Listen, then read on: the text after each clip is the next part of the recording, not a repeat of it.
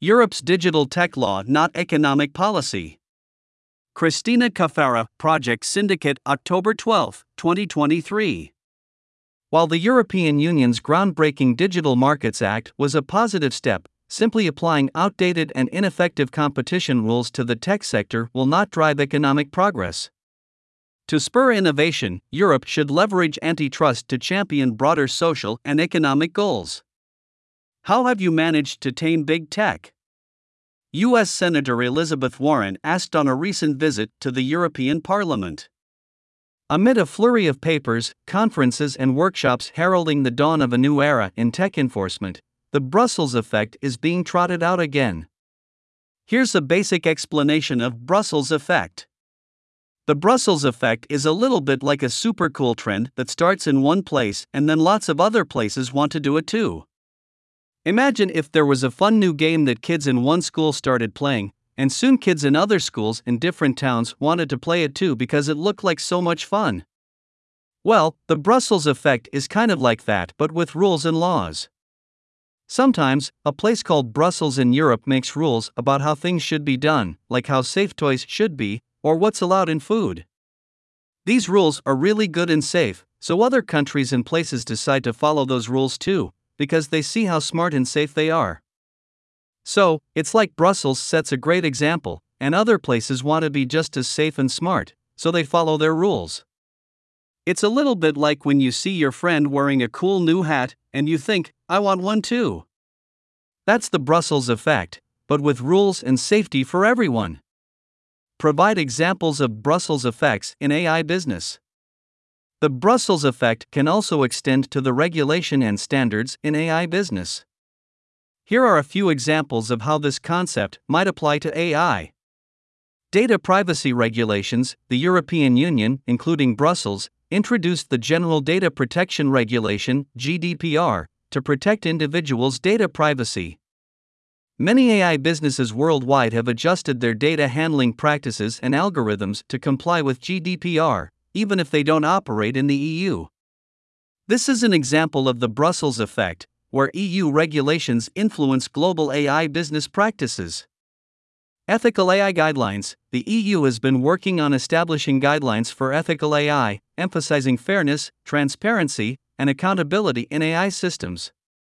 These guidelines are gaining attention worldwide, influencing how AI businesses develop and implement their algorithms and models to meet these ethical standards.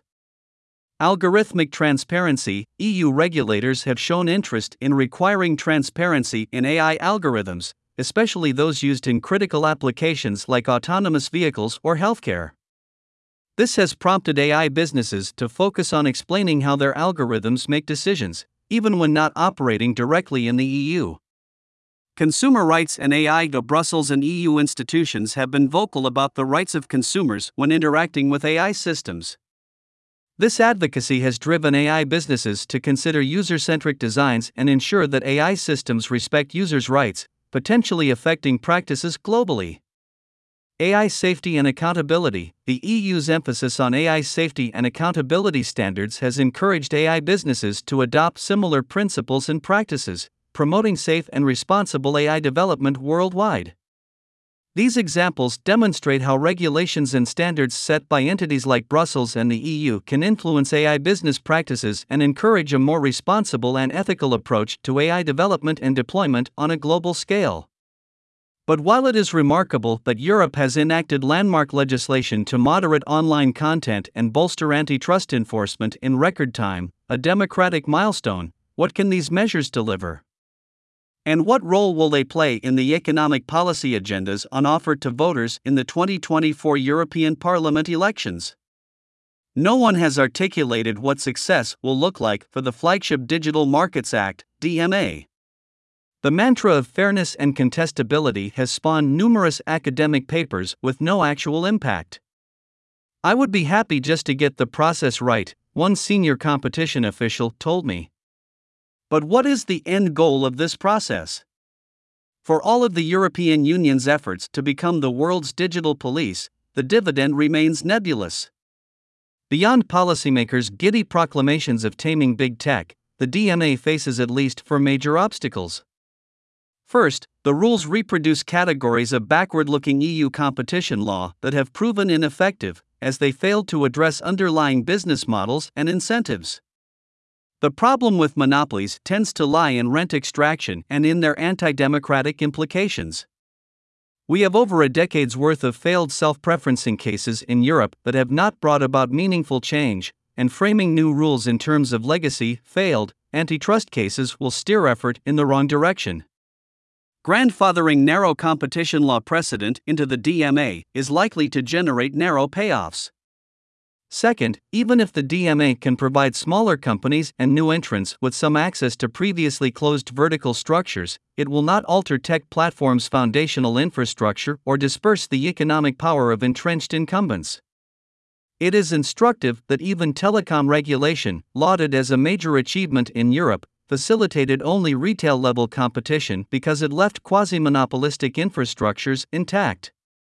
And, as MIT's Darren Acemoglu has noted, regulatory efforts that preserve business models and infrastructures also leave control over the trajectory of innovation in the hands of incumbents. Third, the campaign to tame big tech will invariably lead to a series of court appeals and private lawsuits that will likely take a decade to play out. While there might be an indirect DMA effects, owing to executive fatigue and the shift of technological and commercial focus towards artificial intelligence and virtual and augmented reality, the direct impact may be limited. Lastly, Europe's main problem in tech remains the lack of indigenous innovation and domestic investment.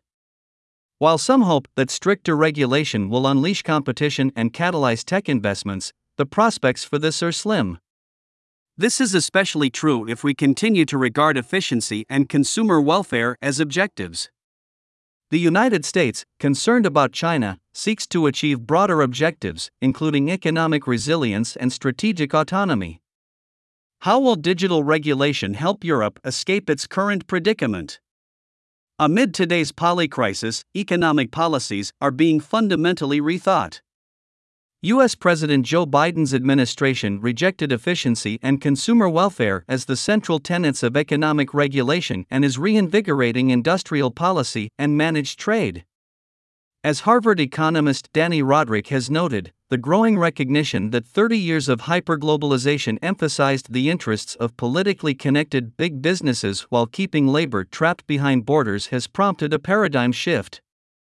As a result, economists are also rethinking industrial policy, viewing it not as inward-looking and protectionist, but as outward-oriented, not limited to the classic instrument of subsidies but involving iterative collaboration between governments and firms to combat deindustrialization.